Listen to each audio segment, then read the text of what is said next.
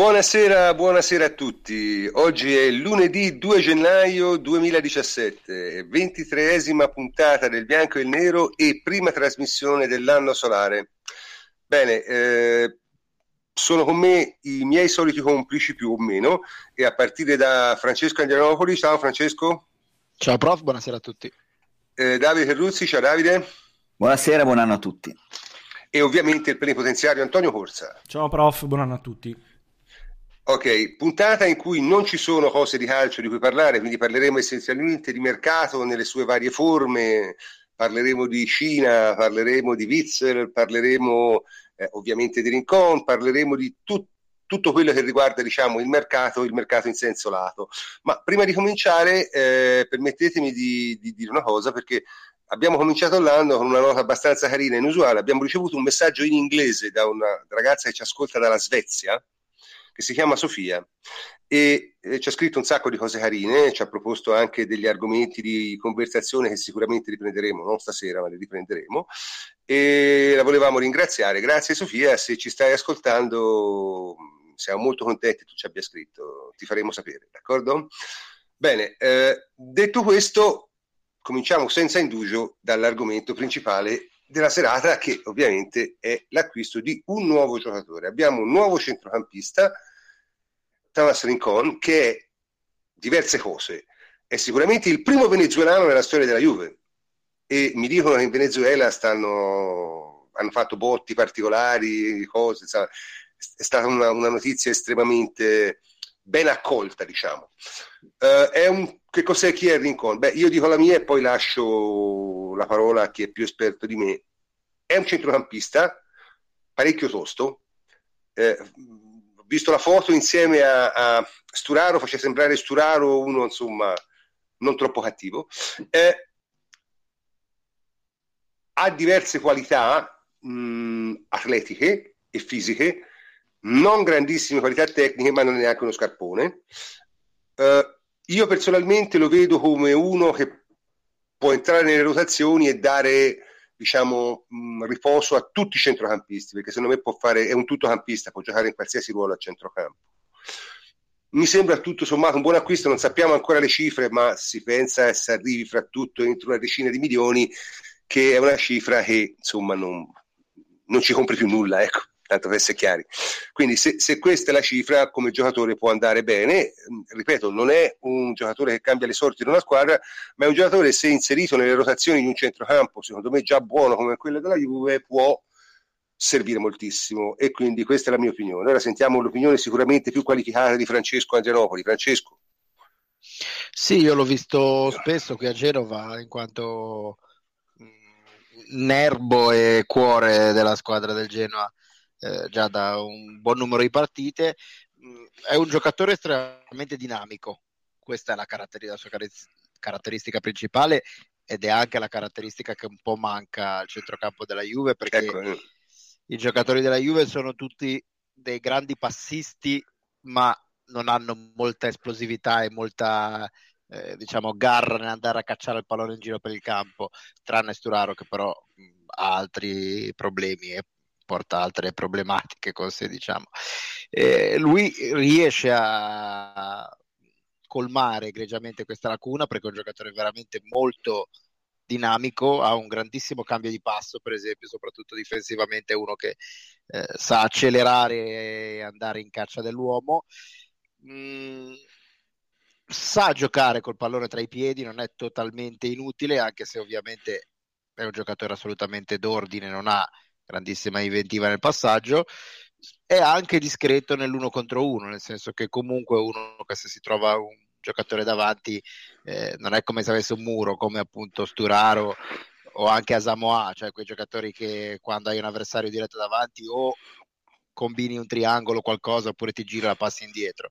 È uno che ha anche la, la, la, la, grinta, il, la convinzione e le capacità tecniche per saltare un uomo in palleggio in hand dribbling. Eh, il problema, secondo me, eh, che molti hanno sollevato è, un punto, è un problema tattico, perché alla fine in, una, in un centrocampo a tre non ha giocato quasi mai in carriera come mezzala. Lui generalmente gioca eh, come uno dei due centrali di centrocampo in un doble pivote sia eh, nel Genoa che in nazionale però va detto che in carriera ha fatto, ha fatto, anche l'esterno, per esempio con Gasperini, ha fatto spesso l'esterno a 4, ha giocato anche a sinistra, quindi è un giocatore versatile, dovrà riscoprirsi mezzala e secondo me ha le capacità, l'esperienza, la gamba, la qualità per farlo.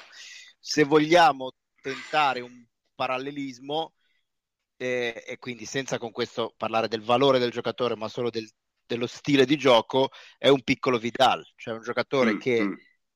ha grandissimo dinamismo, copre moltissimo campo difensivamente, eh, non è inutile col pallone tra i piedi, ha mm, diciamo la, la, la, la convinzione per non buttare via necessariamente il pallone ma per giocarlo lucidamente eh, ovviamente di Vidal gli manca l'inserimento, gli mancano i gol e gli manca quello che rende Vidal un centrocampista di livello mondiale, però è un tipo di giocatore così, è un tipo di giocatore che a questa Juve mancava, ecco, soprattutto come riserva, perché magari è un giocatore che come titolare può non far stropicciare gli occhi e sicuramente non può essere il titolare in una squadra che lotta per la Champions, però può essere benissimo quella prima riserva che la Juve sperava di aver trovato in Asamoah, Lemina, Hernanes e Sturaro e in cui per vari motivi eh, nessuno dei quattro è riuscito ad affermarsi come tale.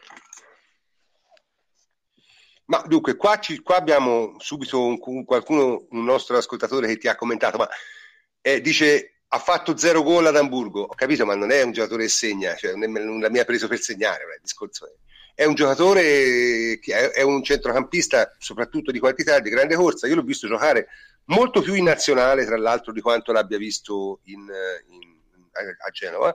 In nazionale, come tutti i sudamericani, ha giocato quasi sempre molto bene. A me sembra il tipo di giocatore che te non avevi, cioè un giocatore che può dare un'iniezione di dinamicità e di fisicità in un centrocampo che francamente secondo me da questo punto di vista ha dei deficit, quello della Juve, ma ne avevamo parlato all'inizio dell'estate in tempi non sospetti, cioè avevamo detto che io perlomeno avevo detto che insomma Pjanic a me non mi sembrava fisicamente troppo diciamo ecco adatto per giocare in un centrocampo di grandissimo livello. Eh, lui magari ti può dare a tratti quella, quella fisicità, quella cosa che, che, che, che, in questo momento te non hai, perché insomma parliamoci chiaro, la Juventus col centrocampo a 4 le sue migliori partite le ha fatte con, con, con Sturaro, eh? e insomma considerando che Sturaro non è esattamente un giocatore di altissimo livello, c'è il pensiero che magari uno in quel ruolo lì possa far bene. Te Davide che ne pensi? Ma eh, io no, lo conosco poco come giocatore, ho seguito come te più con la maglia della nazionale che qui in Italia. Eh, è interessante parlare della tipologia del calciatore che è stato acquistato. Eh, penso che una piccola bocciatura sia quella nei confronti di Limina, perché a inizio questa stagione tutti ci aspettavamo qualcosa di più e il fatto che comunque anche nel corso della partita con Milan eh, Allegri abbia dovuto riportarlo nella sua posizione preferita, quella di mezzala destra, perché non riusciva a fare niente sulla, a contenere Suso uh, sulla sinistra. Insomma, da un punto di vista mentale è sembrato assai deludente in questi primi mesi ed era il giocatore che poteva comunque in qualche maniera dare un apporto fisico e anche dinamico che sicuramente con la partenza di, di Pogba si è perso perché eh, Pogba noi abbiamo parlato tante volte delle sue qualità offensive ma non dimentichiamoci che è stato anche un, uh, un atleta in mezzo al campo magari non un grandissimo difensore per quanto riguarda la fase proprio di difesa posizionale, perché qualche volta si addormenta, però insomma Pogba in mezzo a campo dominava fisicamente e, e noi lì ci manca qualcosa. Ma eh, abbiamo solamente Sturaro come giocatore che, che corre, che pressa, perché Marchisio davanti alla difesa è un po' più bloccato. E, quindi probabilmente si è cercato un altro tipo di giocatore con determinate caratteristiche, anche perché va considerato che Pjanic e Chedira sono due passisti. E, e quindi un po' di aggressività serviva in mezzo a campo, però sarà importante anche vedere come la Juventus giocherà nei, nei prossimi mesi.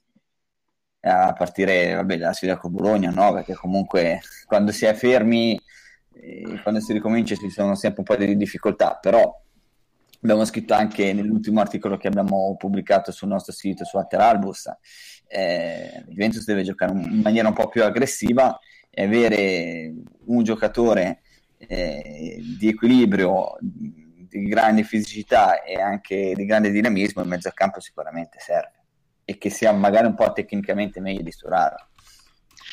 Se posso aggiungere una cosa, visto che mi ha fatto venire in mente una cosa eh, Davide, eh, oggi un nostro ascoltatore mi ha, mi ha scritto in privato e mi ha detto ma non credi che possa fare il, eh, il, volante davanti alla difesa e liberare Marchisio come mezzala? Io dico, in linea di massima credo che potrebbe anche essere, perché lui alla fine, eh, giocando in un centrocampo a due, eh, sare, paradossalmente potrebbe essere più facile e più veloce riciclarlo come volante che come mezzala pura.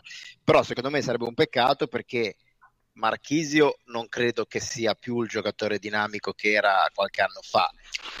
D'altra parte Rincon è un giocatore estremamente dinamico e quindi se tu hai un ruolo dinamico come la mezzala e un ruolo un po' più statico come il volante e usi il giocatore più dinamico come volante il giocatore meno dinamico come mezzala ti vai a complicare la vita da no, solo. Vabbè. Sì, Però in linea, non... massima, in linea, di massima, come primo cambio può fare sicuramente anche quello, ecco. Ma eh, o addirittura potrebbe giocare in un 4-2-3-1 accanto a Marchisio, eh? Cioè, in, ah, beh, certo. Se si evolvesse così, Allegri potrebbe essere una soluzione interessante. Così come potrebbe fare il terzino, come abbiamo detto, anche a 4, che certo. lo ha certo. fatto raramente, ormai è un paio d'anni che non gli capita più, però lo può fare, lo ha già fatto. Era un esperimento che io mi sarei sentito di suggerire ad Allegri per Sturaro perché secondo me poteva evolversi in quel senso Allegri ha avuto qualche idea in tal senso ma non l'ha mai provato ecco con Rincon ci si potrebbe riprovare sì ma è un, un giocatore quello che mi ha colpito abbastanza sempre più che altro vedendo giocare in nazionale eh, è la, la, versatilità che è tipica del sudamericano cioè, eh, se abbiamo parlato di Vidal ma anche Vidal ha questa versatilità Vidal ha giocato credo tutti i ruoli da tutti i ruoli possibili perché io ho visto fare a Genova, a Genova col Genoa da difensore centrale, l'emergenza sì. completa, Io ho visto fare appunto dal difensore centrale il, il, difensore di una difesa a 3, il laterale di una difesa a 4, il centrocampista laterale, il centrocampista centrale, la, la punta esterna e qualche volta il trequartista. cioè, ora Vidal è, vabbè, mh, mm, è inutile è parlarne, è un fenomeno. Comunque Rincon è uno che ha questo eclettismo che poi è tipico di una certa scuola sudamericana, se si vuole, eh, perché i sudamericani ce l'hanno un po' tutti quest'idea. Eh, francamente sì. a, me, a me non pare un acquisto disprezzabile, mi pare la cosa migliore che probabilmente potevi fare in Italia a gennaio eh beh, se posso, a quel prezzo. A se quel posso prezzo. aggiungere una cosa, poi, perché del giocatore avete già parlato bene voi, lato tattico, tecnico, è mm. sul carattere, cioè il carattere di, di, di Rincon. Eh, è vero che è un sudamericano, c'ha la garra, eh, il generale, tutto quello che volete, Pare è un professionista esemplare, è uno casa e famiglia, uno che non sbaglia mai, è uno che si fa volere bene. Insomma, in questo non assomiglia a Vidal. Ecco. No, no, non è, è che, ecco, quello, quello, che volevo dire, non è il classico sudamericano come ce lo aspettiamo noi e come abbiamo visto a Torino, ma è, è più che altro, è più tedesco da questo punto di vista, cioè un professionista assolutamente serio e quindi anche questo probabilmente ha contato all'interno delle, delle, delle scelte che sono state fatte poi dalla dalla dirigenza della Juve. Sì, poi penso che si sia andato su un giocatore che non ha bisogno di adattarsi. È pronto subito, sì. È pronto subito, cioè nel senso, magari domenica lo vedi in campo, forse non dall'inizio, ma in corso d'opera sì. E quindi hanno voluto prendere un giocatore pronto, perché comunque di Minà, ricordiamolo, questo mese non ci sarà perché c'è la Coppa d'Africa, è un giocatore che comunque il suo apporto te lo potrà dare. Poi dopo, come qualsiasi giocatore, così come i grandi colpi dell'estate che vengono tanto decantati sui giornali e sui siti, poi tutti i calciatori vengono giudicati in base al rendimento. Quindi no, ma secondo me, secondo me Rincon è un acquisto che ci sta all'interno della Juventus. È chiaro che se il parametro è ma non è Pogba, non è Vidal, vabbè, yeah. ok. Alziamo sì, le mani. Ma non costa nemmeno quanto Pogba e Vidal. Cioè, ma, ma l'hai pagato, ma l'hai pagato quanto hai pagato eh, Mandragora? No, scusami, quanto hai pagato... Sì, sì, Mandragora, quanto hai pagato... Eh, Sturaro, con, con bonus compresi, quindi è un calciatore assolutamente che viene per fare numero per fare gruppo e per essere pronto eventualmente in caso di, di, necessità. Va bene, questi sono giocatori che servono all'interno di una rosa. Servono anche i campioni, però questo non vuol dire che tu non debba comprare poi i rincon. Ecco, questo, questo no, assolutamente, anzi, insomma, è, dovresti comprare gli uni io... e gli altri al massimo. Però. Poi bisogna dire, bisogna dire la verità, cioè il rincon ha anche delle caratteristiche di natura eh, interessante, no? perché un venezuelano però non è caraibico, è andino, viene da, da, da, mm-hmm. da Hira, cioè paesi... quindi è, diciamo, è, è, un venezuelano particolare, particolare. Intanto comunicazione di servizio mi dicono sia arrivata Alessandra Roversi e se fosse possibile Antonio introdurla in trasmissione ci potrebbe dare direttamente qualcosa Come no? lei, visto, visto che eh, sapete tutti Alessandra è venezuelana, quindi lei ha, dovrebbe avere diciamo, informazioni più dirette su, su Rincon. Eh, comunque, eh, detto questo, io sono abbastanza contento di questa scelta, non perché lo ritenga un grande giocatore, ma perché lo ritengo il classico giocatore che prendi a gennaio e non fa male. Eh? Perché a gennaio il vero rischio è fare le minchiate, eh? parliamoci chiaro. No?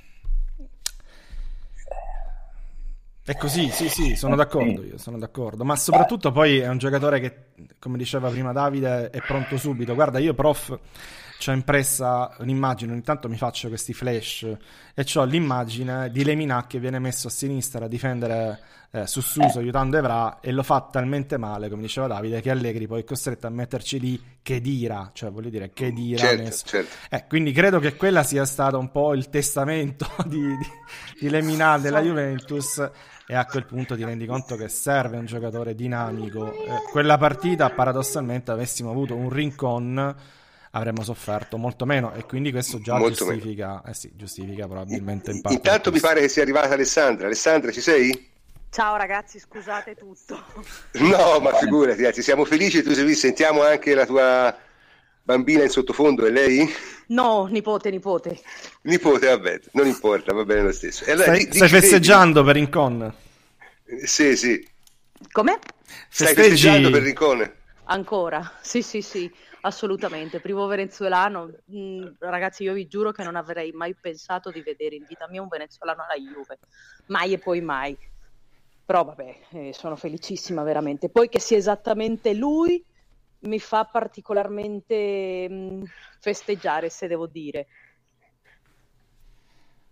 Parlaci, parlaci, del carattere, eh, Alessa, che io stavo mm. cercando di... È vero che non è il classico, non è il Vidal di turno, quello che fa casino. No, no, assolutamente. Cioè, mh, mm, rendiamoci conto di una cosa, cioè il Venezuela mh, geograficamente è... Geograficamente, diciamo, è molto ampia nel senso che eh, c'ha deserti, c'ha mare, c'ha montagna, c'ha tutte queste cose, tutte queste cose e sebbene mh, il, la grossissima parte della popolazione è sulla costa caraibica, che è dove si gioca mh, soprattutto a baseball, c'è mh, la parte diciamo dove finiscono le Andi che è esattamente da dove viene Rincon che è la parte storica dove si gioca solo a calcio, anzi è una, è una zona che non ha mai avuto una squadra professionista di baseball e, ed è sempre solo calcio, che è, è, il Tacira, che è una squadra che insieme al Caracas sono quelle diciamo, che hanno fatto sempre più strada nelle, co- nelle competizioni internazionali. Un Tacira che eh, eh, curiosamente ha, nei suoi inizi si chiamava Juventus perché è stata fondata da un tifoso juventino arrivato in Venezuela e che poi l'ha trasformata in, eh, in, nel, ta- nel, Tacira che, che, conosciamo adesso. Per quanto riguarda Rincon, è un ragazzo tranquillissimo, non ricordo chi l'ha detto, penso l'abbia letto sul, sulla prima pagina di Tutto Sport, qualcuno diceva venezuelano, no, è tedesco. Tedesco, sì, tedesco. E in effetti qualcuno ehm, può pensare che eh, sia, come stavi, dici, come stavi, dicendo tu Antonio, che sia un, il classico Vidal. E no, assolutamente, è un ragazzo molto, molto, molto tranquillo, è un ragazzo molto pacato, ha la sua famiglia, ha fatto tanti, tanti chilometri, diciamo, per arrivare dov'è ed è un ragazzo che ha sempre avuto, diciamo, la testa sulle spalle. Un, a me come carattere quello che piace di più in assoluto. E capitano del Venezuela, noi, giusto? Sì, è il, è il, capitano ora, ma è un, è lui proviene dal Tacira che insieme a Merida e un altro stato mh, mm, vengono chiamati eh, eh, Los Andes, diciamo la parte noi chiamiamo, li chiamiamo affettuosamente i gochos e diciamo che sono eh, le persone più nobili del Venezuela e credo che eh, Tomás mm, rappresenti benissimo questa definizione. È un ragazzo veramente, veramente che tutti gli vogliono bene, tutti quanti. Veramente, è un ragazzo, mh, mm, è un ragazzo eccezionale eh, come carattere. Poi eh, calcisticamente ovviamente c'è chi può eh, definirlo molto meglio di me, però n- non lo paragonerei assolutamente a Sturaro, che è quello che, diciamo, il paragone che leggo di più, in, più di tutti. Credo che sia molto più duttile di quanto si pensi e che possa, non, cioè nel senso non, non, è solo per far numero, anzi credo che è un ragazzo che, può, che possa dare molto di più, anche, anche perché fisicamente è un, secondo me, è un è una figura che non abbiamo a, a, a oggi come centrocampo. Eh? Dunque, quindi mi sembra di capire che le, le, le, quello che viene fuori da questo ritratto di Rincon è che eh, è un giocatore fisicamente molto molto forte, tecnicamente non è chiaramente uno da, però non è nemmeno scadente. Io tra l'altro vedevo una statistica che è tra i giocatori che hanno tentato almeno 75 dribbling eh, nel Genoa e quelli ne ha fatti di più, cioè guida le statistiche dei dribbling nel Genoa, quindi non è proprio uno scarpone, ecco, in questo senso, cioè il Redo Sturaro dribbling in vita sua ne avrà fatti forse tre, di cui due quando era bambino? due so. al cortile di casa, esatto. cioè, però eh, no, eh, quindi, mh, sì, molti insomma. dicono vabbè, ma è un, è un Gattuso, è uno Sturaro. A me sinceramente ehm, il problema è che ti vengono nomi molto pesanti come per fare il paragone, però se tu mi chiedi chi è, diciamo, ovviamente non ha assolutamente mai e poi mai a quei livelli, però se dovessi fare un paragone, sai che vabbè, quello che ricorda un pochino di più è Paul Scholes, guarda quello che ti dice. Cioè, Addirittura, dovessi... sì, ho capito. No, no, ma hai capito quello che... Cioè, no, no, ho capito il genere di giocatore, sì, la sì. qualità faccio il nome più pesante perché diciamo è quello che penso che la gente conosca di più. Poi magari c'è mm. chi direbbe, eh no, insomma, Vidal. Un, ma infatti... un tutto campista, un tutto campista. Insomma. Sì, è, è un... Mm, Classico... ma no, non è un tuttocampista nel senso di box to box, secondo me, è un giocatore che semplicemente può ricoprire molti, molti ruoli a centrocampo. Livello mm. non tattico quanto eh, di di circonferenza di campo, diciamo. Non so se mi spiego. Poi certo. magari Francesco, Davide o Henry, non so chi, chi possa fare, sicuramente farà. No, Henry stasera non c'è, non c'è stasera. Bene, allora i ragazzi eh. tattici sicuramente faranno molto meglio di me a fare l'analisi tattica, sicuramente, però eh, quello che io mi limito a dire è che è un ragazzo eccezionale, io sono felicissima per, eh, personalmente non solo perché arrivi un venezuelano, quanto sia esattamente lui. L'altro che mi avrebbe fatto piacere eh, a modo suo, perché, lo, perché, sono gli unici due venezuelani che vedo capaci di giocare non la, nella Juve quanto in Serie A, Rondon. sono Rincone e Rondon, eh. per Rondon, il fisico, sì. perché hanno, hanno, quel fisico lì. Poi eh, vediamo come va, secondo me. È un ragazzo che parte con il grandissimo vantaggio di... Di non avere eh, nessu- nulla da perdere alla Juventus, di arrivare in un momento dove a centrocampo siamo piuttosto corti e in un mese in cui eh, mancherà ad esempio Lemina.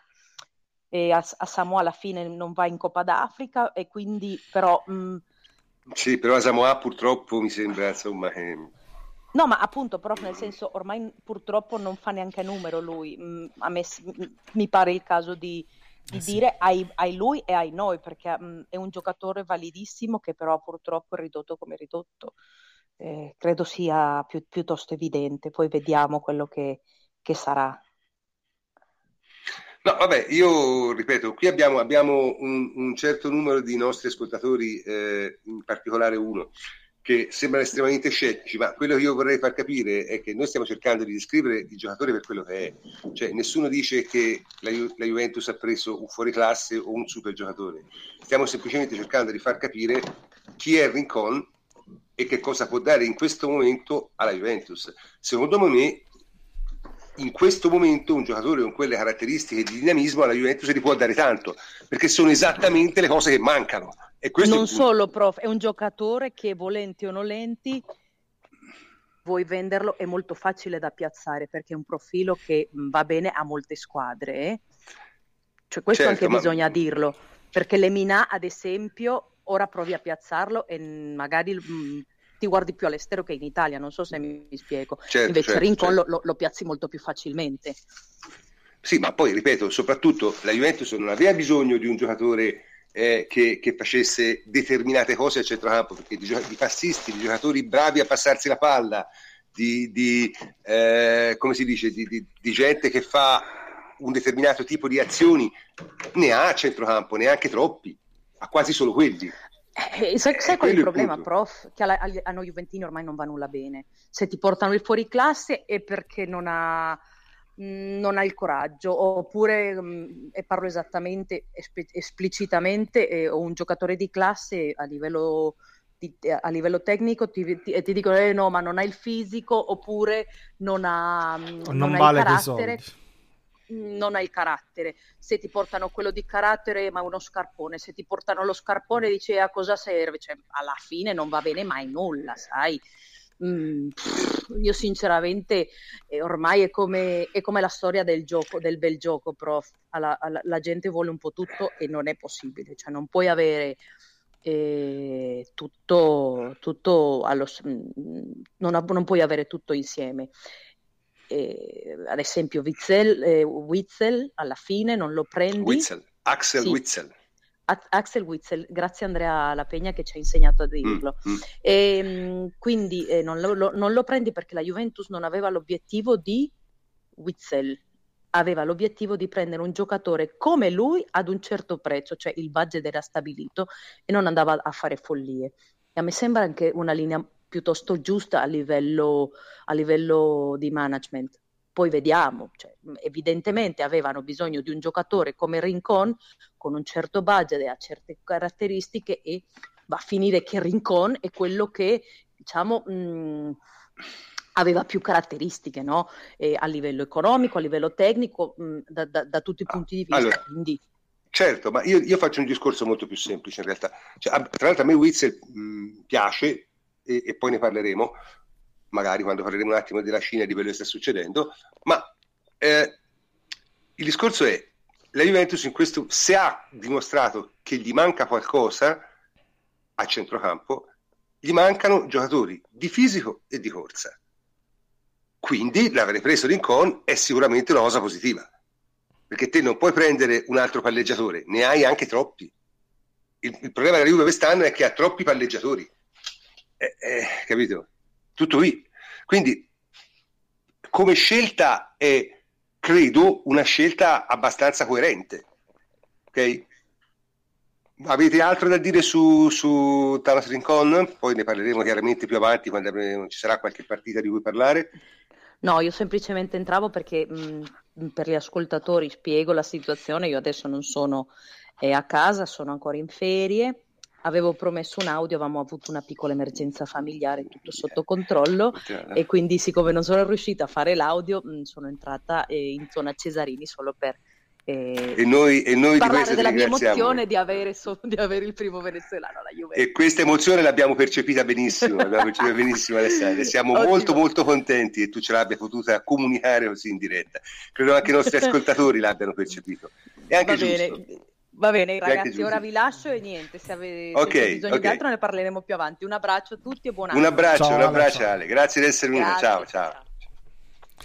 Allora, eh, sono molto contento che Ale sia potuto intervenire, eh, ci, effettivamente... Ci tenevamo, certo. certo. Sì, ci tenevamo, ci tenevamo molto, ci tenevamo molto. Eh, per il resto sì, eh, io direi che sul Rincon abbiamo, abbiamo, detto tutto quanto c'era da dire e, e probabilmente ne parleremo ancora. Io ripeto, io lo trovo. Inizieremo a valutarlo poi in base alle prestazioni sportive. Sì, no? però lo trovo un acquisto normale, anzi, diciamo per gennaio un acquisto anche. Insomma, se noi facciamo eh, il, il, il, track record degli acquisti di gennaio della Juventus, non è che, che ne hai fatti tanti migliori di questo. Eh? No, ma va benissimo, va benissimo, va mm. benissimo. Un rincon va benissimo, Questo... poi ti può rimanere eh, magari il rammarico per eh, il caso Witzel, però poi magari ne parliamo dopo, dai. Esatto, e quindi io anzi comincerei senza indugio a parlare di questo, ma la prenderei un po' da lontano. Insomma, che sta succedendo in Cina, Antonio? Dici, dici.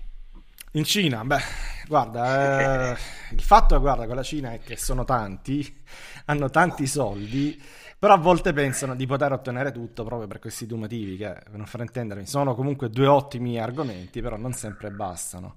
Ma quello che sta succedendo è che nel marzo del 2015 è stato presentato un piano di sviluppo di medio e lungo termine del calcio cinese, questo virgolettato, che eh, prevede entro il 2020 di portare 50 milioni di bambini cinesi, noi in Italia siamo 60, a praticare il calcio nelle 20.000 scuole calcio che apriranno a breve.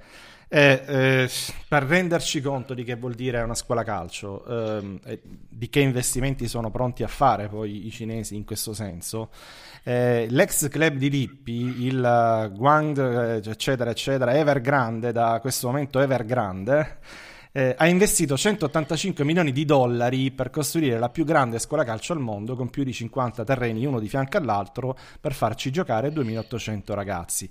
Quindi questa è la, la dimensione di cui, di cui stiamo mm-hmm. parlando. Poi vedremo altri numeri eventualmente che sono curiosi per capire il fenomeno, soprattutto sono interessanti per capire se il calcio poi cinese è un blef, se è sostenibile, autosostenibile o meno, eccetera. Comunque è prevista. Ma più che altro inoltre... sarebbe, carino, sarebbe carino già sapere se queste cifre sono reali, perché poi insomma, non si riesce neanche a capire. Eh, ma quello è un vecchio, è un vecchio pallino, poi ne parla Fleccio, poi ne parla Fleccio degli ingaggi e di quant'altro. Comunque, sempre questo, per questo piano cinese, quindi per capire che sta succedendo, è prevista la costruzione intorno, eh, entro il 2030 di un campo da gioco ogni 10.000 abitanti e, badate bene, questo lo dice il partito comunista cinese, quindi lo dicono a livello politico, non è che lo dice il, il tavecchio cinese, quindi c'è la politica dietro e assolutamente c'è lo Stato a supporto. E io ricordo che sono un miliardo e 300 mila abitanti, quindi milione più, milione meno, stiamo parlando di... Fate, fate voi il conto, un campo da gioco ogni 10.000 abitanti vuol dire un investimento davvero, davvero enorme.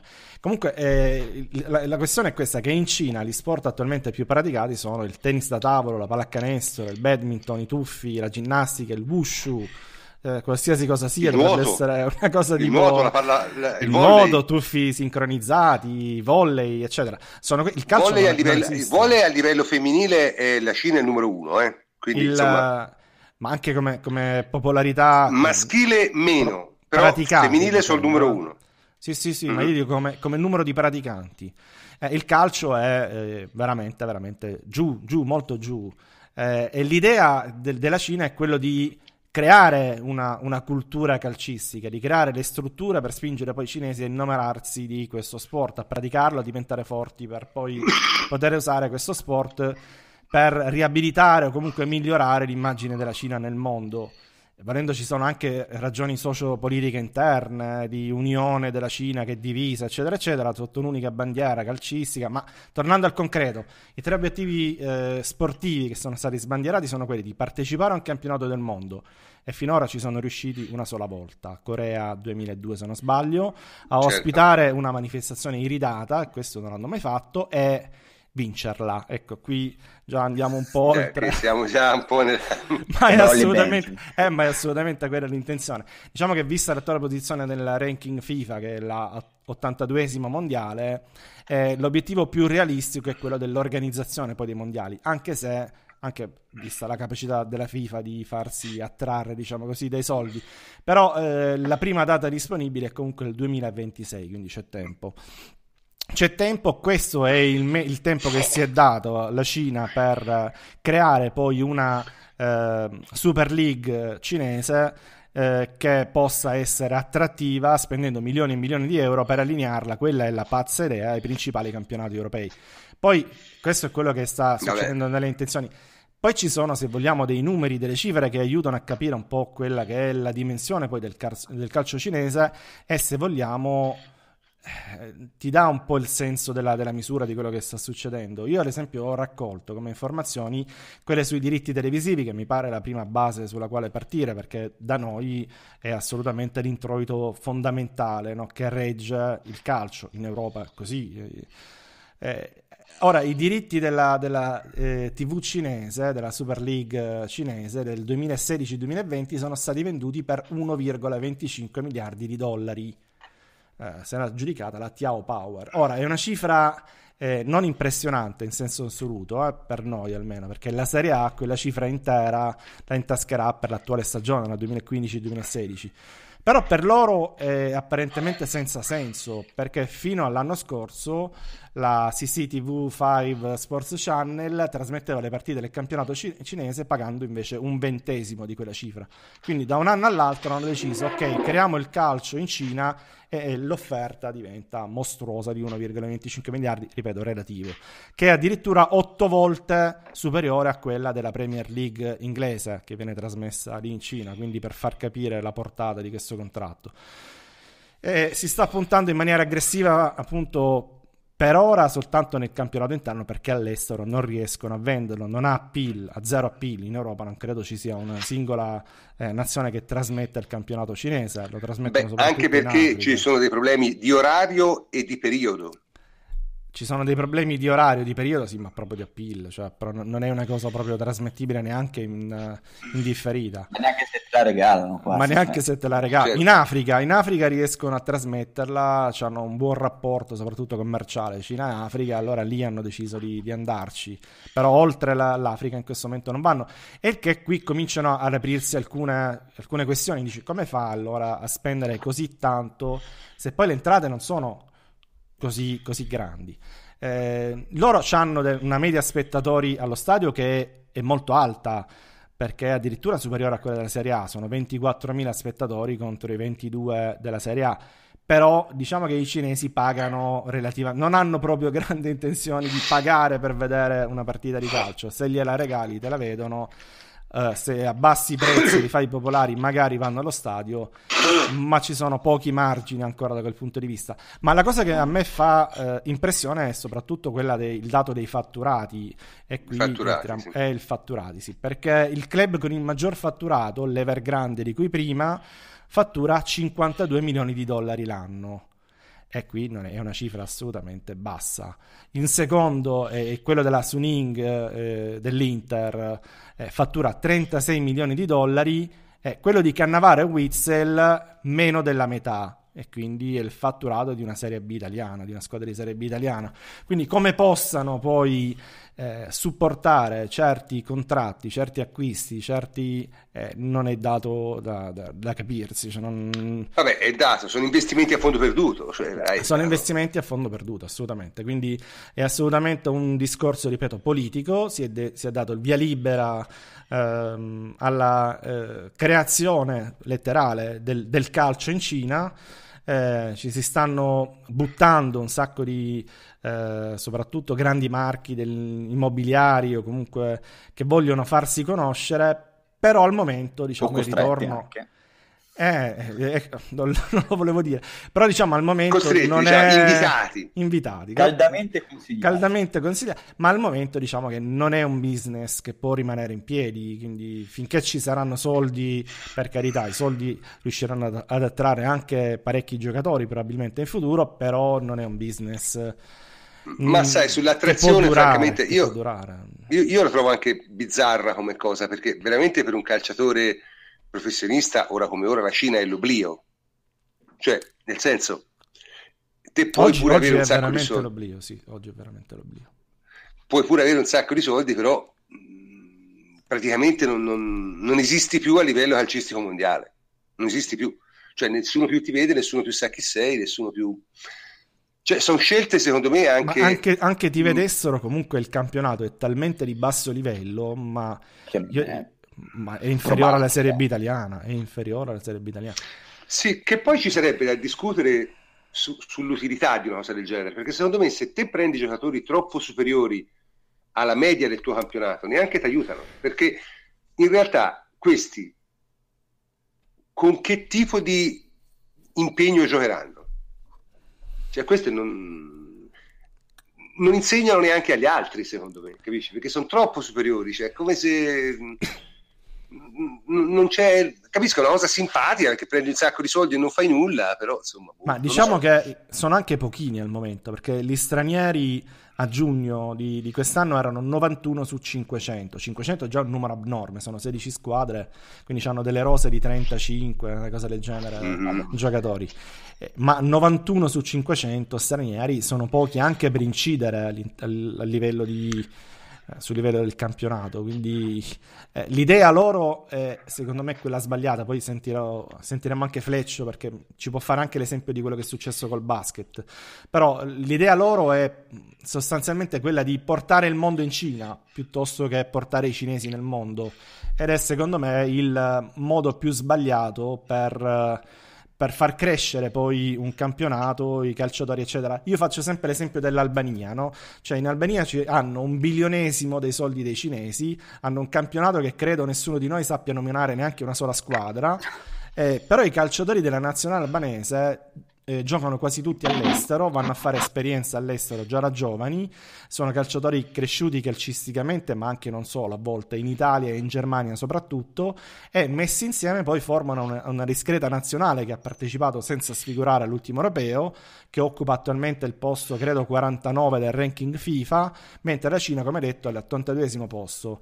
Eh, il loro campionato è ancora poco competitivo e i propri migliori giocatori giocano ancora tutti in Cina a sfidarsi fra di loro nella mediocrità. Quindi questo è esattamente il metodo, secondo me, eh, sbagliato se si vuole crescere. Poi senti, sentiamo la vostra.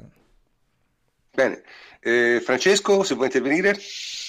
Ma eh, se sia il modo giusto o sbagliato, sinceramente non saprei, anche perché è un contesto talmente lontano da quello che abbiamo visto finora negli altri, eh, cioè negli altri sviluppi del calcio altrove, che è difficile dirlo. Cioè, secondo me, quello che ci possiamo limitare a fare per ora è descriverlo. Cioè, la realtà cinese è un po' diversa dalle altre, non solo come cultura e quant'altro, ma anche come economia, perché ha questa.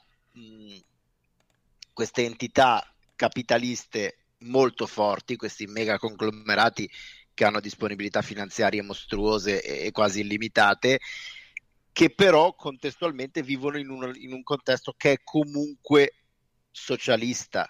Quindi hanno questi liquidi enormi, possono guadagnare quanto gli pare, ma non possono esportare quei soldi o investire all'estero quei soldi e anche all'interno, entro certi limiti, se non nella misura in cui lo Stato li autorizza.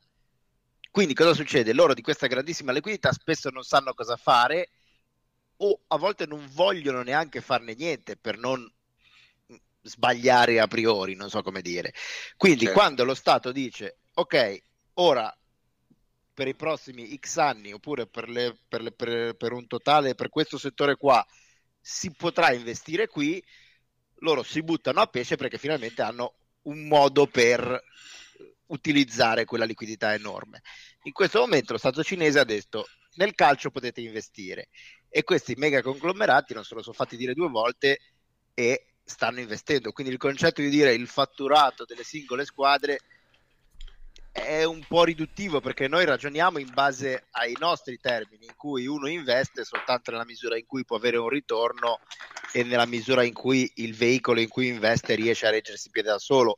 premesso che nel calcio non è sempre vero, visto che per decenni si è investito a fondo perduto nel calcio certo, e a tutt'oggi certo. E a tutt'oggi non è che ci guadagna entrare nel calcio, ma lì vale ancora meno questo discorso, cioè loro hanno soldi infiniti, poche possibilità di utilizzarli e questa è una di quelli li stanno utilizzando. Quindi in realtà per loro queste spese sono a fondo perduto, ma relativamente, perché eh, in realtà se non li investono qua non hanno la libertà di utilizzarli dove gli pare.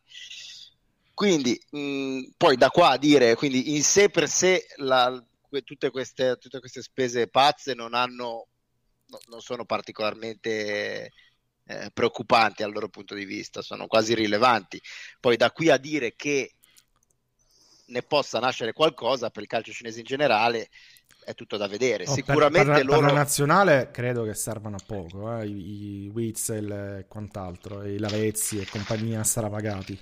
Poi magari mi Ma sbaglio. sai, io direi più che altro, allora, il piano cinese, il famoso piano decennale cinese è, è stato esplicitato in un documento di centinaia di pagine in 50 punti. Tra questi 50 punti c'erano le scuole calcio, c'erano, come hai detto tu prima, le infrastrutture e quant'altro. Uno di questi 50 punti è il campionato cinese deve diventare competitivo.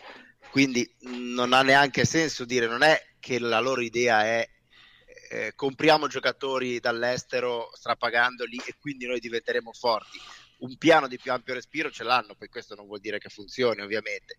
Il concetto è anziché far crescere le varie componenti a velocità diverse, le facciamo crescere tutte assieme. Quindi, così come creiamo le scuole calcio per i bambini, non aspettiamo che eh, il calcio venga su naturalmente, lo acceleriamo a livello professionistico investendo soldi appunto a fondo perduto. Ripeto, non dico che funzioni mh, mm, o che possa funzionare, sono abbastanza neutro. No, l'hanno un po' fatto col basket, un tentativo di di accelerare, no? Ti ricordi quando c'erano sì, Yoming? No, certo, però lì l'hanno diciamo, portato ad essere basket... lo, lo, sport più popolare probabilmente in Cina in questo momento. Beh, Yao Ming, Yao Ming era forte, Yao Ming era forte. Lì sul basket sì, era anche casuale probabilmente. Che...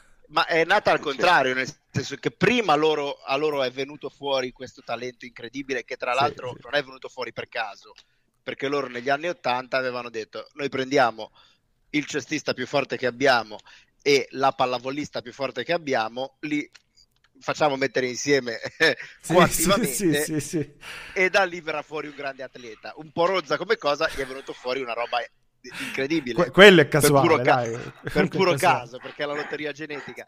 Però per dire lì era al contrario, nel senso che dal, dal traino di un grande giocatore di basket è venuto poi un movimento però per dire non è morto il basket in Cina, cioè in questo momento il campionato cinese è un campionato che ha una sua dignità e molti giocatori NBA no, è una alternativa, come una delle alternative forse migliori alla NBA per, per molti, eh, molti giocatori che non trovano eh. spazio nell'NBA piuttosto che venire in Europa vanno a giocare in Cina però la, però la, Cina è crollata è seguito cioè, spo- eh, ma certo perché non era non era quello il modo per far crescere la nazionale, evidentemente, però in sé per sé non è stato un fallimento totale, nel senso che prima, dieci anni fa, 15 anni fa, il campionato cinese non esisteva, adesso il campionato cinese ha una sua dignità. Ah, I rimane... Witzel di turno vanno lì.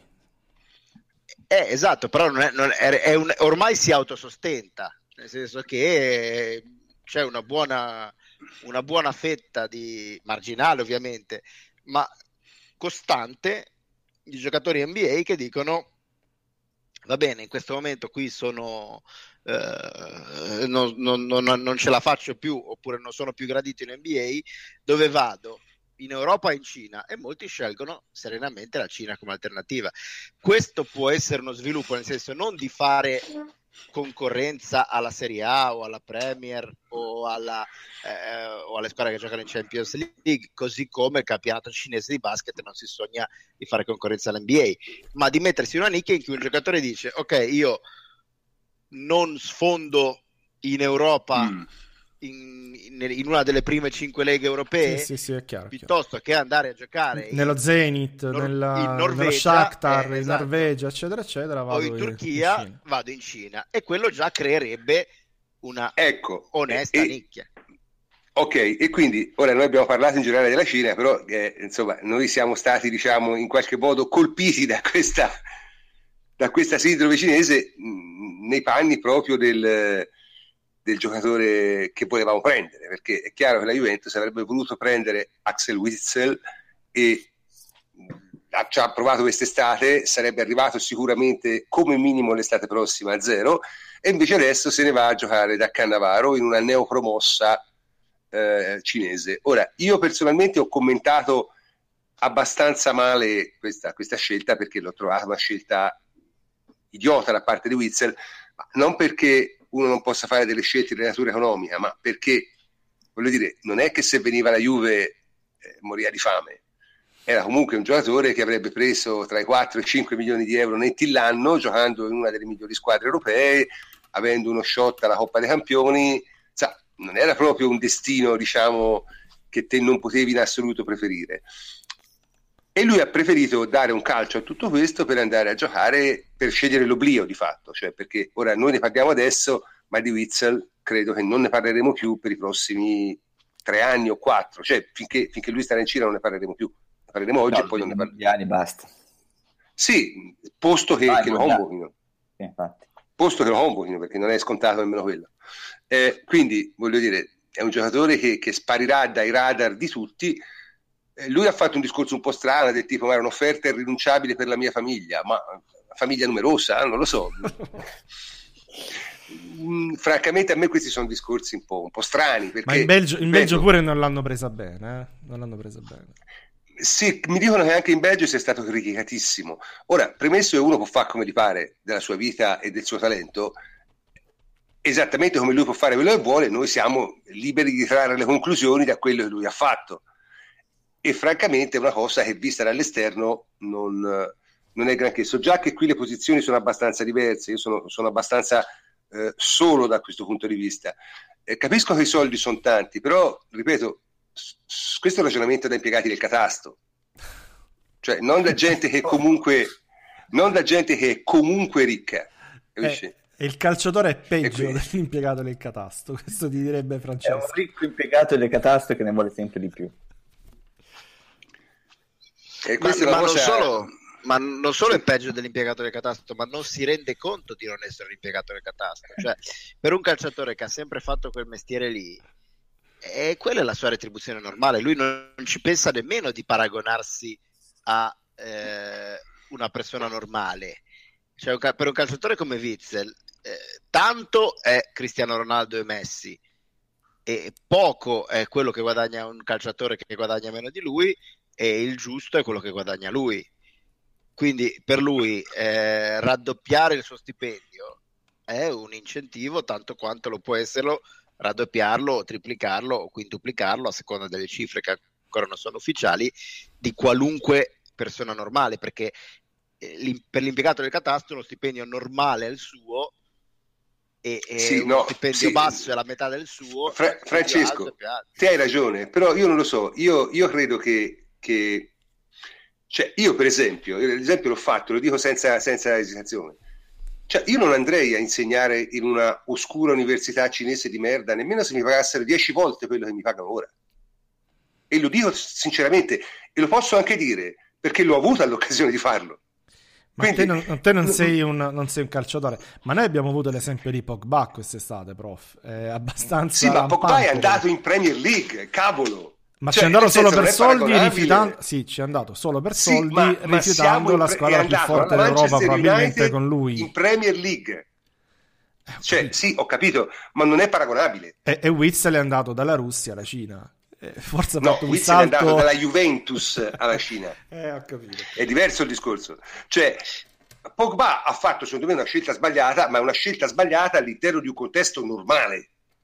Cioè, ha scelto di andare in Prof, Premier League ha, scel- ha, scelto da, ha, scelto di andare da chi lo pagava di più a lui e a Raiola. Punto. Non ci sono altri discorsi secondo me che sì ma non è che è andato non è che è andato ma è un caso cioè, è, un è... caso è un caso. Ma non sarebbe mai andato in Cina Antonio? Non mi convinci di questo. Ma non lo so. Non mi convinci che se gli davano, che se gli davano 20 milioni l'anno lui andava a Shanghai? Non ci credo. No vabbè a Shanghai probabilmente no è un calciatore che comunque oh vuole però, essere prof... dominante, però Witzel no. C'è un'altra differenza tra te e Witzel, non solo che lui è un calciatore e tu no, ma che lui è un ventottenne e tu no. Cioè, eh, un, tu puoi rifiutare un'offerta dalla Cina perché comunque tu hai un percorso radicato e in cui nella, nel tuo lavoro e nella tua vita hai una figlia grande, hai una famiglia, hai una insomma, casa, quello che volevi... una casa, ma non sarebbe quella la discriminante cioè, per quello me. che volevi ottenere. La discriminante sarebbe per me non poter fare bene quello che faccio. Eh, ma perché tu sei arrivato a un punto della tua vita in cui ti puoi permettere quella discriminante, mentre un 25enne e un trentenne non, non ha fossi quel, ricercatore, quel, fossi non ha quella tolleranza, cioè tu dici io non scendo a compromessi per quello che mi interessa fare. Ma un 25enne, 30enne, 35enne è, pr- è, 35enne è prontissimo a scendere a compromessi in un'ottica di mi metto a posto per il futuro. E infatti, per dire, eh, i calciatori vanno in Cina, però eh, i, i ventottenni, trentenni calciatori vanno in Cina, però i ventottenni, trentenni ingegneri o laureati in economia e commercio o avvocati, se gli arriva un'offerta dalla Cina non di cinque volte tanto, ma di due o tre volte tanto di quello che prendono, vanno in Cina. E, cioè io sì, ma dipende metto... a far cosa. Capisci? È quello il punto. Cioè, dipende a far cosa. Eh non eh è, no, non è, il, il problema non è... Un, cioè il problema amici, non è... Io amici che lavorano non è la in Arabia Saudita, in Cina, e, e non lavorano per... Eh, yeah. diciamo per, il, per un avanzamento diciamo di, di nobiltà del posto di lavoro ci vanno perché dico ok io ho 3-4 anni in cui mi metterò da parte un sacco di soldi e poi me ne tornerò in Italia e me li potrò godere mm. e mi sarò messo via dei soldi. Witzel ragiona esattamente allo stesso modo, lui dice io ho la possibilità nei prossimi 2, 3, 4 anni di mettere via molti più soldi di quelli che avrei messo via giocando alla Juve. Allora lo faccio, punto. Sì, il problema è però che a questa man- cioè lui fra 5 anni smette di giocare e non avrà fatto nulla a livello di, di calcistico ma avrà messo via un sacco di soldi. Avrà messo via un sacco di soldi che gli importa molto di più di fare qualcosa a livello calcistico, che è lo stesso motivo per cui i calciatori, quando vanno in una squadra che li paga troppo e poi c'è la possibilità di ridursi lo stipendio per andare in una squadra più forte, non lo fanno mai. mai. I calciatori non rinunciano mai, mai, mai, mai, mai ai soldi. Vero, vero, Alla peggio, se vogliono, proprio se ci tengono tanto, si spalmano l'ingaggio su un anno in più e la tirano avanti un anno avanti, ma non rinunciano mai a un centesimo. Quindi perché dovrebbero non accettare Poi, tra l'altro, però... nello specifico parliamo di un calciatore che, se non mi sbaglio, rifiutò il Milan per andare allo Zenit. Eh, cioè, già andare in Russia... Ma il Milan, il Milan quello pre, pre, Barzelletta, quindi... Il sì, Milan... sì, anni fa sarà stato... Eh. Comunque quattro anni fa andare in Russia Cinque anni fa, cinque anni fa. anni fa non era lo stesso suicidio calcistico che è andare in Cina, però insomma non quasi, era... Quasi. No, non era il massimo, ma non è, non è paragonabile. E poi, c'è un'altra, e poi c'è un'altra cosa da dire. C'è un'altra cosa da dire. Giustamente Davide dice suicidio calcistico, però suicidio calcistico se lui va in Cina e sta in Cina, perché se lui va in Cina un anno e dopo un anno si dice caspita ho sbagliato ritorna in Europa, fa, fa in modo di rescindere il contratto. Beh, bisogna Però, vedere se lo mollano, eh. eh cioè, non, è, non, è così, non, è, così, ovvia la cosa. Eh. Io qualche cioè... clausoletta, fossi nei cinesi, la metterei, nel senso io ti do un pacco di soldi e per un pacco di eh, soldi pure... e qua almeno due o tre anni, garantito. Poi dopo fai quello che vuoi. Eh, ma non è così. Cioè, se, le regole no, sono sempre quelle. Così, non, è che, non, è che, in Cina puoi fare regole diverse. Eh, so. Se un giocatore Però, da te non ci vuole stare, se ne va. E infatti è già successo con l'Arabia Saudita e con il Qatar. Beh, è successo anche in Cina sono... con alcuni giocatori italiani, diamanti. È successo anche in Cina, di giocatori che vanno là e dopo un anno ci ripensano e tornano indietro. Certo, magari il treno buono l'hanno perso, prendono un treno meno buono, però non è che dopo questa decisione sei morto per sempre. Cioè, eh, Sarate, Diamanti, eh, so. così si sono accorti che Sarate ci è andato a vent'anni. Scelta... Eh, esatto, si sono accorti che la scelta non era quella ideale, ci ha ripensato, basta, torno indietro. Certo, se Witzel tra un anno ci ripensa, probabilmente le porte della Juve non le troverà più. Però tra un anno non è che è morto una squadra del livello come minimo dello Zenit, la ritrova sempre. Ok. Bene, eh, discusso appunto di questo, a questo punto però... Diciamo, che, diciamo chi è il vero vincitore però, che è Lucescu, lo possiamo dire che... Lucescu, sì. Ha stravinto lui. E questo, questo, ha rifiutato, cioè si è tenuto il calciatore sei mesi in più, si becca una ventina di milioni. Mm. Eh beh. E eh andata eh, bene. È andata bene. Ti è andata bene. Gli è andata bene. Ha, pescato il jolly, ha pescato il jolly. Comunque, fatto sta che noi Witzel non l'abbiamo preso e la domanda è, a questo punto che facciamo? Eh, che gli abbiamo offerto una pizza gratis.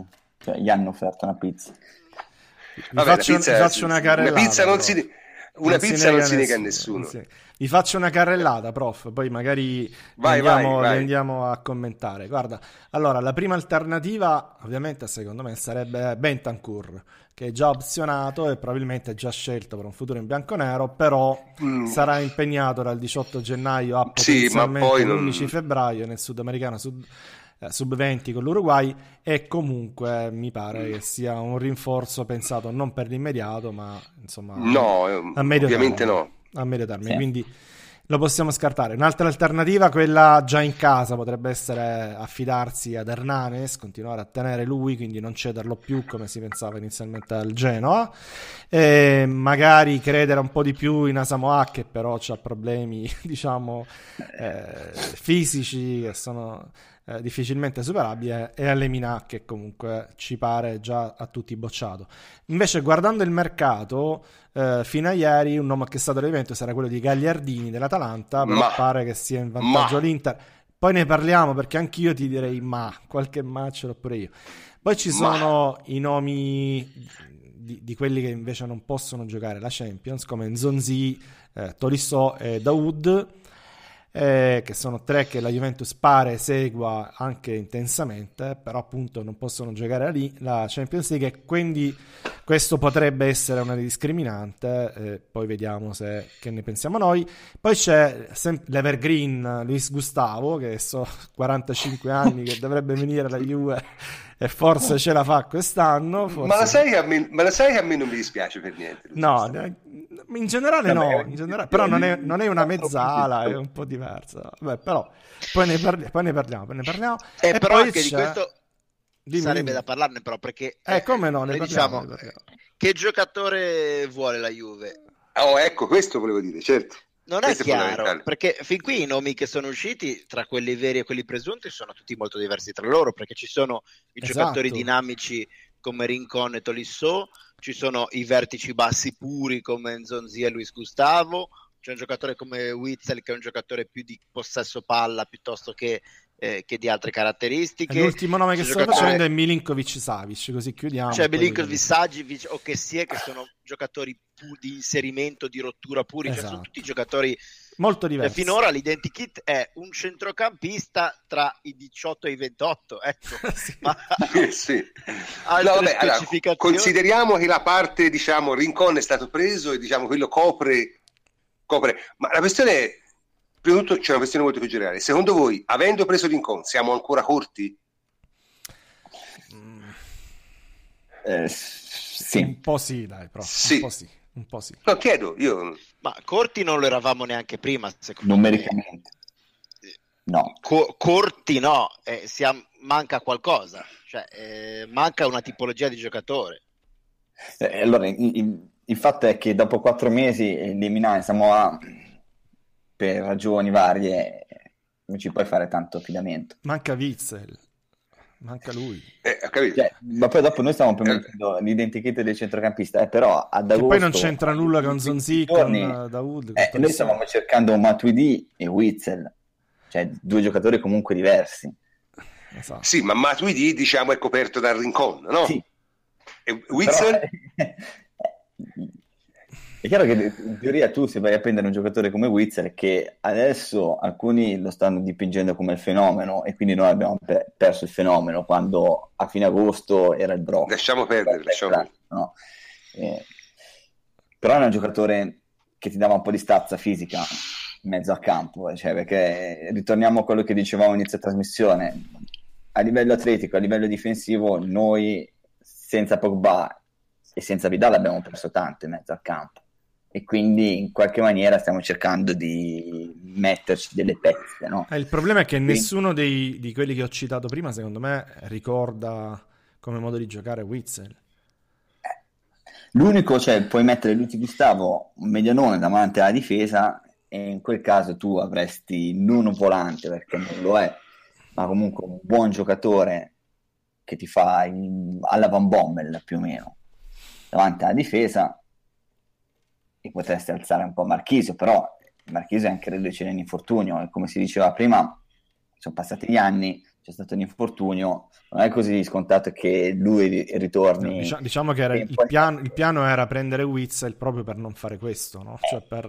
per metterci lui davanti anche perché eh, Marchese è quel giocatore di equilibrio che ti è fondamentale. Tu puoi mettere Lucio Gustavo che ha un po' di esperienza, però anche lui avrebbe bisogno di inserirsi in un nuovo campionato, nuova squadra, in un ruolo comunque molto delicato, in cui si deve dare equilibri che sono fondamentali per il resto della squadra.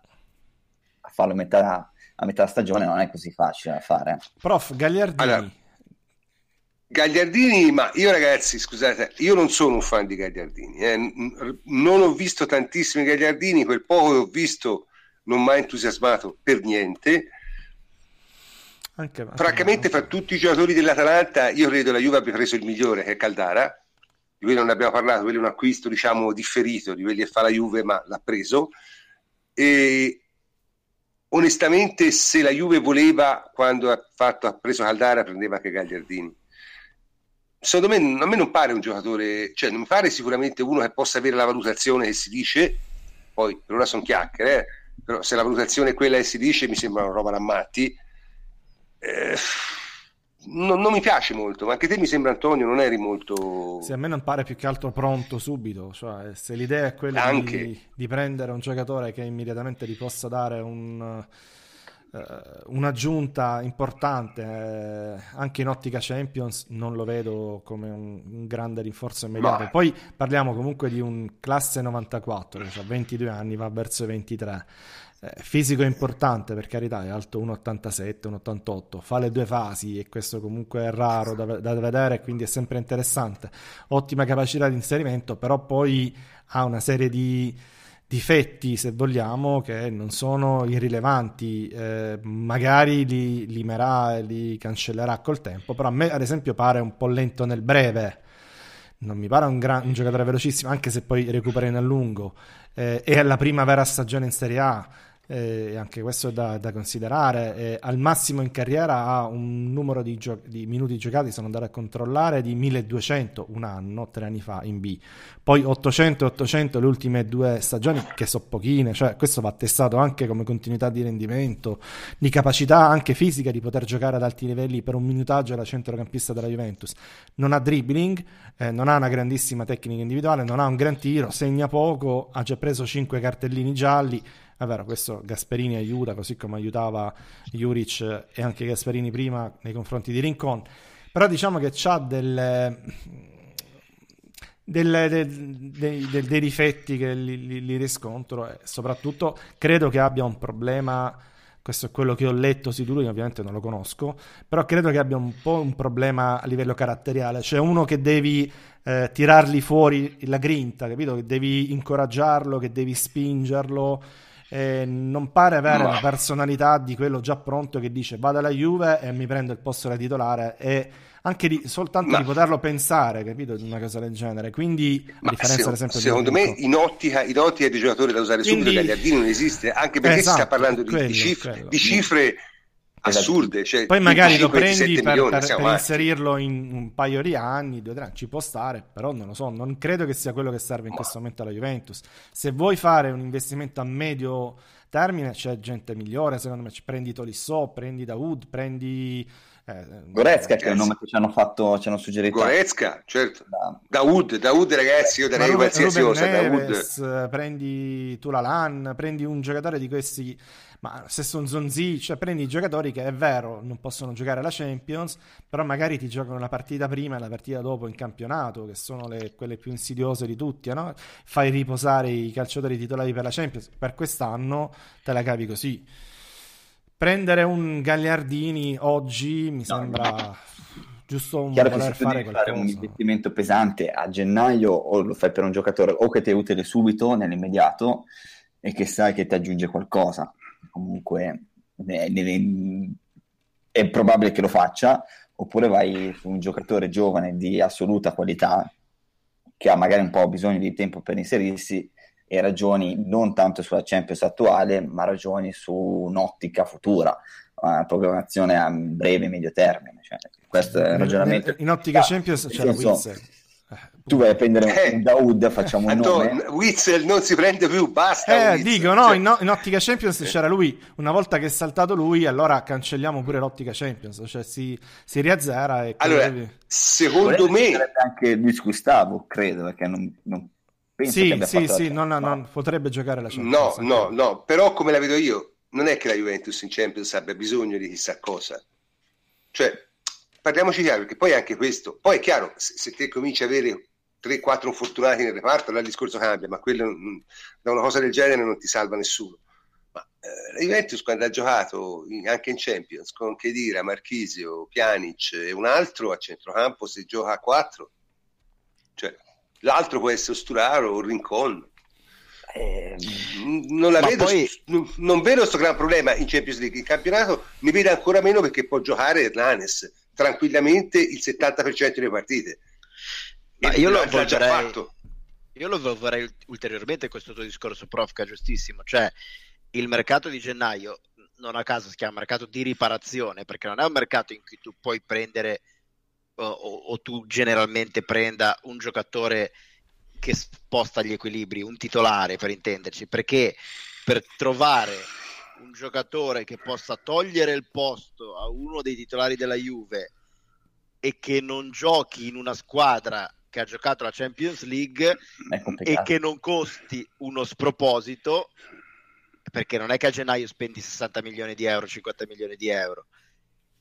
A me non me ne vengono in mente tanti, anzi, sinceramente non me ne viene in mente nessuno. Il massimo che tu puoi prendere nel mercato di gennaio è un giocatore che possa essere un primo cambio, quindi un giocatore non migliore dei tuoi titolari, ma migliore delle tue riserve. E anche qui il cerchio comunque è abbastanza ristretto perché a questo punto la scelta ce l'hai tra o un veterano che, dove, che, che diciamo è in un contesto che non lo valorizza abbastanza e vuole salire di livello o un giovane che però necessariamente sarà un'operazione di prospettiva. Quindi giustamente sì. eh, Guarda, l'unica, l'unica, sarebbe, l'unica sarebbe se tu riuscissi che Vai, vai, finisci, scusami Francesco. No, no, cioè, eh, chiunque sia eh, l'obiettivo, eh, ci sono dei paletti, ma dei paletti oggettivi, non dei paletti imposti da, da qualcuno che, che, restringono molto il campo. No, guarda, io dicevo l'unica potrebbe essere eventualmente, però è molto difficile perché poi l'altra squadra deve essere d'accordo, ovviamente. Sarebbe anticipare un acquisto che tu avevi comunque già programmato per, per giugno eh, l'unica operazione che mi viene in mente è questo, se tu da Wood hai deciso a giugno di prenderlo, magari puoi investire un pochino di più, eh, te lo prendi ora e allora ce l'hai, però ovviamente poi dipende pure dalla, da, dall'altra squadra, non è che... Eh... No, da Wood se hai l'opportunità di prenderlo lo devi prendere ora a giugno, a dicembre, a marzo, aprile, a gennaio. Cioè, Era per fare un nome, eh, voglio dire, magari avevi già... cioè, non scherziamo, lo devi prendere se hai l'opportunità di prenderlo. Il problema è che non, a gennaio questi giocatori qui non si muovono mai, cioè questa è la realtà. E questo è il problema, sì. Eh... Cioè, io ritengo che la Juve poi, tra l'altro, non ha bisogno del giocatore che sposta gli equilibri adesso. E questo è il punto. Secondo me non ne ha bisogno, perché ora qui si sta parlando, perché poi noi siamo anche un po' buffi, no?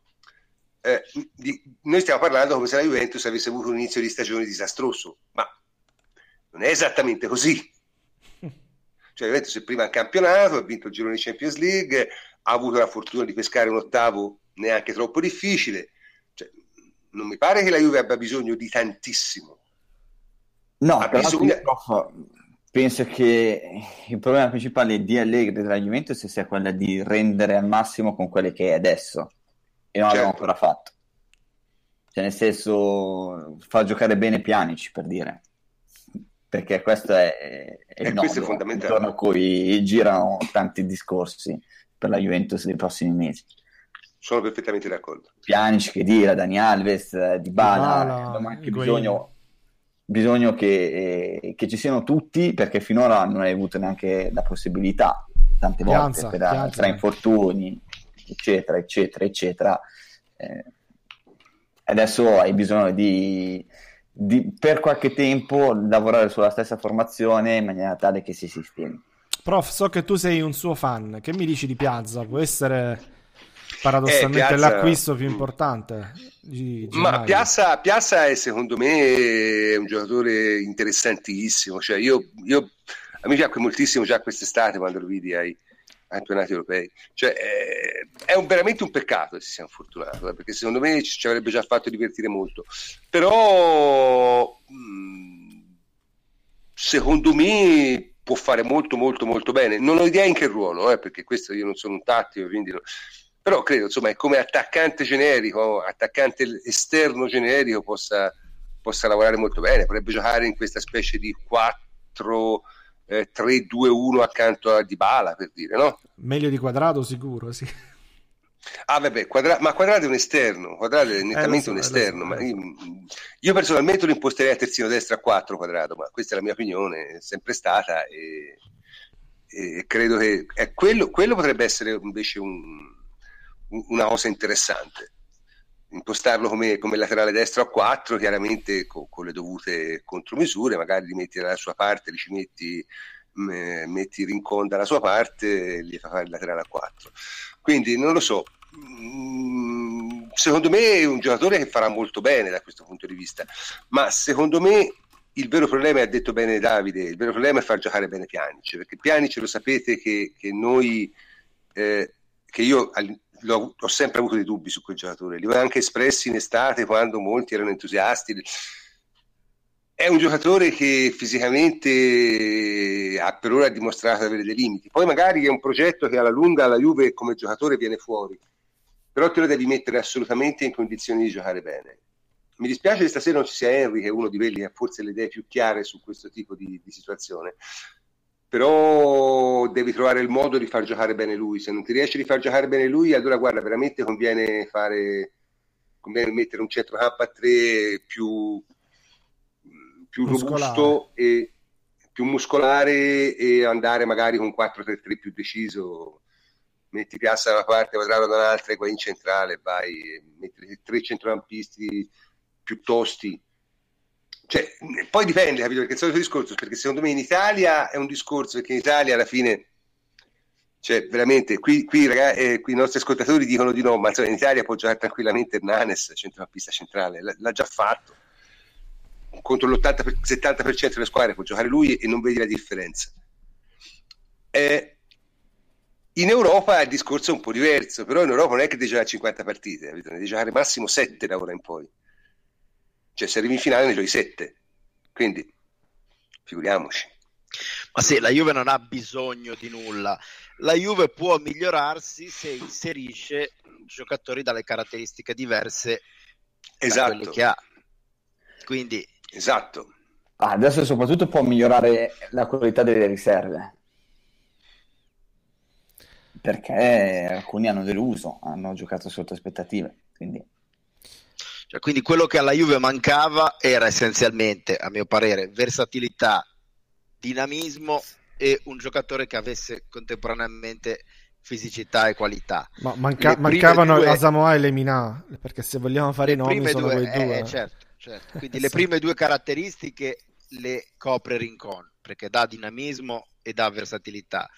Manca, secondo me, il giocatore che abbini qualità a fisicità, cioè un giocatore che possa eh, innestarsi in un centrocampo, centrocampo più, sta, più, più tecnico eh, per quando c'è da tenere il gioco, fare possesso, eccetera, eccetera, ma che non sia un, eh, una tassa dal punto di vista fisico. Oddio, non volta. è che c'è tantissimi giocatori eh, così esatto, al mondo. Eh. Esatto, credo nessuno, credo nessuno a gennaio. No, Witzel era un... Sì, era sì, un, vabbè, vabbè. Una cosa così, ma anche Daoud, Daoud Tillemans, sono, che, che si è, sono giocatori così, cioè giocatori che hanno una combinazione di tecnica Milinkovic Savic, un altro. Poi ognuno di questi Oddio, Sa- Savic, Savic, ragazzi, tatticamente è veramente una capra, eh, però. Eh, però ognuno di questi porta con sé eh, dei, dei, punti deboli, altrimenti non sarebbero prendibili a gennaio con esborsi tutto sommato eh, decenti e li pagheresti chissà quanto. Cioè un giocatore con la fisicità di Savic, con i piedi di Savic e che fosse anche tatticamente impeccabile, eh, costerebbe 60 milioni. È vero. Che vale perché sia, che sia e Savic sono secondo me due giocatori molto simili come caratteristiche. Molta potenza, grandi piedi, grandi colpi, poca continuità, poca disciplina, poca collocazione tattica. Mm.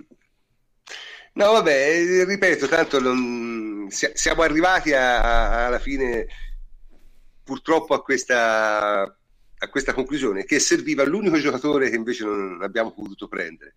Eh? Quella era una buona idea prendere, prendere Witzel. Però, mm, Ma anche lì è... serviva, tornava comodo. Eh, serviva. Tornava comodo, un gran cioè, prezzo, tornava un gran prezzo. Tornava diciamo molto comodo. È un gran tornava prezzo. comodo, tornava, tornava comodo. Però, ripeto, secondo me non è che la Juve ha bisogno di qualcosa, a meno di non pensare, che ne so, che veramente... Ripeto, io distinguerei molto le due cose perché la gente qui si sta facendo delle grandi pippe mentali su, sulla Champions League, su cose così.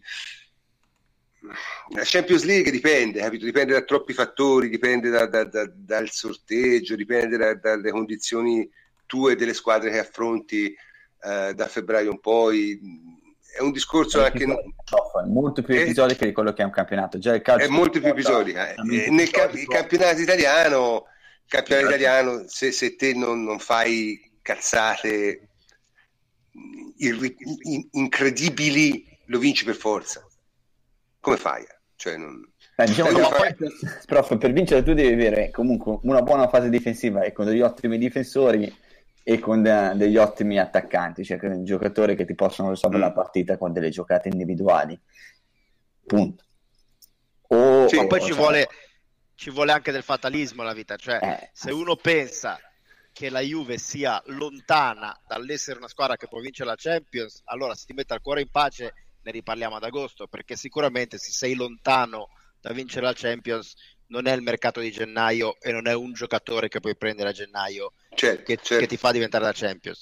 Se uno pensa che la Juve sia vicina a una squadra che può vincere la Champions, allora lo è con Witzel e lo è senza Witzel. Certo, con un innesto di qualcuno che ti manca puoi avvicinarti un pochino, però il concetto è questo, cioè se la Juve vale 90, chiunque prenda nel mercato di gennaio la può far diventare 95, ma non è che se la Juve vale 60 e prendi qualcuno a gennaio diventi 95 o viceversa. Sì, sì, sì, sono, sono un po' di questo parere anche io, ma mh, mm, purtroppo eh, alla Juventus siamo abbastanza, diciamo, eh, mh, condannati in un certo senso anche da, da, un certo tipo di mentalità dei nostri tifosi eh, a, a, avere un determinato tipo di atteggiamento. Quello dice: Io penso che siamo lontani da vincere la Champions League. Ma sì, insomma, in realtà due anni fa si arrivava finale, l'anno scorso si è usciti agli ottavi, ci ricordiamo tutti come. Insomma, Prof, anche, cioè, nel senso, anche l'Atletico Madrid era lontano due anni fa, l'anno scorso così come tre anni l'anno fa. Scorso, l'anno scorso era lontano. Eh, l'anno scorso è lontanissimo. Ma se uno lo pensa, è, cioè, è libero di pensarlo, però che non sia sì, però... a, ad affannarsi al, al, mercato di gennaio allora, che si metta ancora in pace. Sì, sì, Chiaramente sì. non trovi da... Cioè, poi dopo non ci sono giocatori che ti possono cambiare il volto della stagione adesso, poi dopo è strapositivo, cioè, quindi mm, quello che deve essere il pensiero sono giocatori che ti possono aiutare a rendere al massimo. E noi giocatori di qualità ne abbiamo, devono esprimersi al massimo. Questo deve essere l'obiettivo dei prossimi mesi. Cioè, il miglioramento della Juventus in, in Europa, in Champions League, non passa dall'acquisto di Witzel, di Rincon o, o, di Dawood. Dawood lo prenderei sempre, comunque, in qualsiasi circostanza, però passa di più dal miglioramento di quello che sono i problemi che hai attualmente. Cioè, se noi comunque riusciamo a, ad arrivare con i nostri problemi risolti a marzo, abbiamo qualche carta in più da giocare. Esatto, esatto. Esatto, cioè bisogna, come, come scritto nel suo tempo, che questa trasformazione che, che, Allegri sta tentando di compiere nel gioco della Juve eh, arrivi a compimento. Come già detto Allegri... Sì, sì? Scusa, vai, vai, no, vai. Dicevo, Allegri stava piuttosto bravo a, a, continuare a vincere mentre la fa, eh, perché anche questa non è, una cosa, non è una cosa da poco. Perché alla fine va considerato anche questo. Siamo tutti d'accordo che la Juventus eh, non ha non ha giocato così bene come noi speravamo, però ha vinto quasi tutte le partite. Ha vinto... Una cosa, prof, è che se io guardo le partite dell'ultimo mese, le, le tre di campionato dopo Genova e anche quella della Supercoppa, la domanda che mi faccio io è, è però se noi dobbiamo sopportare eh, e supportare Pjanic e Chedira con Mandzukic sempre in campo che è costretto a farti l'ala, qualche interrogativo mi viene. Cioè, certo. qualcosina che non va, lo posso fare per un mese, però non va. Cioè, quindi dobbiamo fare qualcosa di diverso. Il che ci sta, Sturaro, cioè, secondo me uno tra Sturaro e Rincon sarà sempre in campo. Difficilmente tutti e due assieme, ma uno dei due sarà quasi sempre in campo. Perché è un giocatore che ti hanno le caratteristiche di quei giocatori che ti mancano e quindi ti servono. Allora, scusate, scusate, no, perché qui c'è stata un'osservazione di un nostro ascoltatore che non può essere, non può passare sotto silenzio, perché questo è un discorso grave e va stroncato subito. Eh, Luca Salvarani scrive testualmente: Allegri l'unica cosa che poteva perdere, cioè la Supercoppa, l'ha persa, le altre cose che ha vinto negli ultimi due anni le avrebbe vinte qualsiasi altro allenatore. Ora, io ripeto, ognuno può avere la sua opinione, però certi discorsi sono francamente inaccettabili proprio perché non è così. Perché esistono gli allenatori che perdono le cose vinte ciccio, o che non ciccio, vincono le cose. Ciccio. Da parte Ancelotti, ma Dio, voglio dire, se uno vince, vince. Non è che uno dice le avrebbe vinte qualsiasi altro allenatore, non vuol dire nulla, le ha vinte lui e tanto basta. Ma che discorso è? Vincere non cioè, è mai scontato, eh, mai, ma, mai, eh, ma poi soprattutto non è questione di scontato o di non scontato, è, è, che se uno vince, vince, fine. Cioè, che cosa vuol dire? Non, non riesco, non, questi discorsi qui veramente non, non li trovo possibili. Cioè, se uno vince, ha il merito di vincere, stop, fine. E, e non le ha vinte, non avrebbe vinte qualsiasi altro, le ha vinte lui. e questa è la realtà.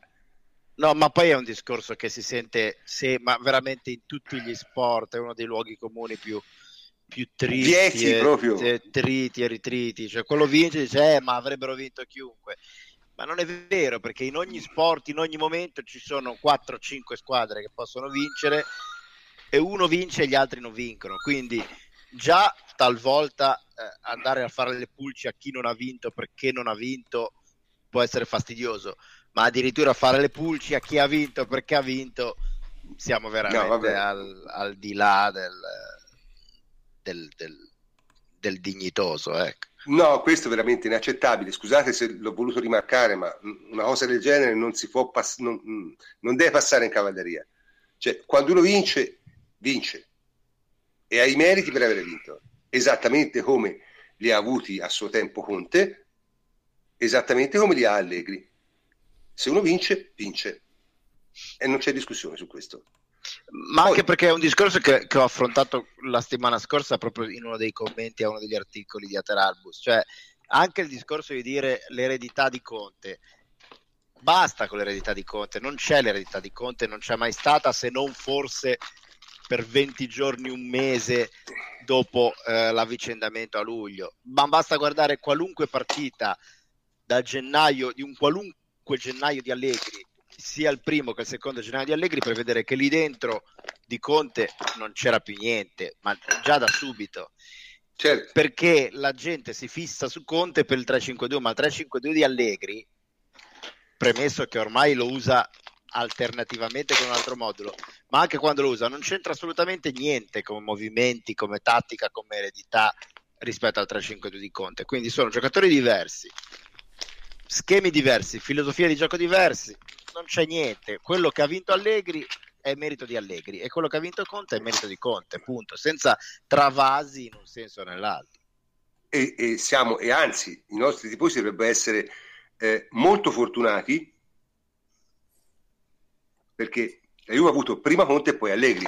Lui mi dice: Avete ragione, ma, ma, allora vale anche per Ancelotti. Certo, vale anche per Ancelotti. Il problema è che Ancelotti l'ha persi i campionati vinti. Cioè, Ancelotti ha perso uno scudetto col Paris Saint Germain contro il Montpellier, ragazzi. Ecco, quello voglio dire, perché si dice sì, il, PS- il PSG, eh, eh, gli scudetti del PSG li vincerebbe chiunque. No, Ancelotti l'ha perso.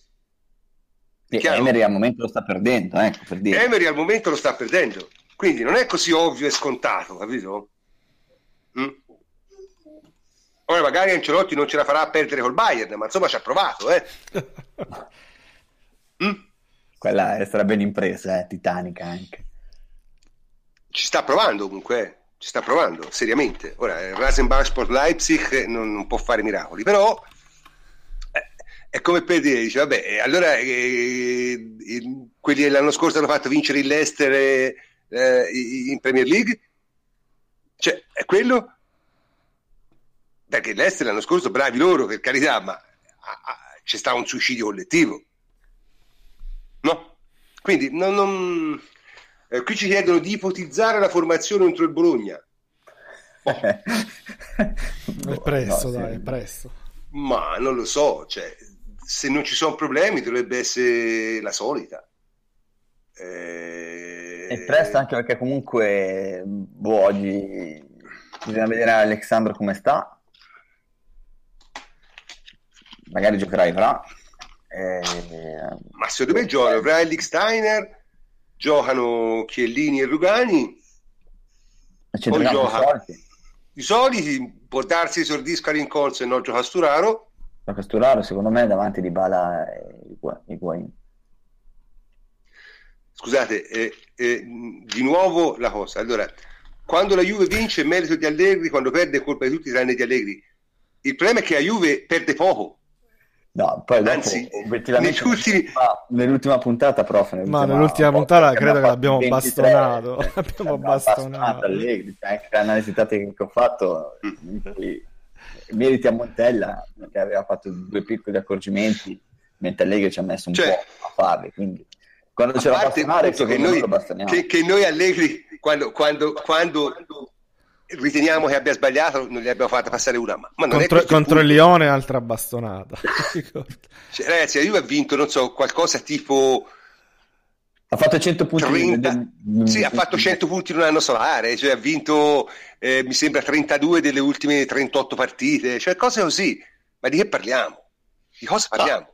e se vogliamo parlare di schietti numeri nelle, nelle, prime 93 partite, diciamo così, giocate da Allegri, nessun allenatore della Juve nella storia ha mai fatto tanti punti quanti ne ha fatti Allegri. Ne ha fatti più di Conte, ne ha fatti più di Carpano, ne ha fatti più di Lippi, di, di Trapattoni, di chiunque altro. Quindi i, cioè, i, le prime 100 partite di Allegri alla Juve sono le migliori 100 partite che un allenatore abbia mai fatto dal punto di vista delle vittorie.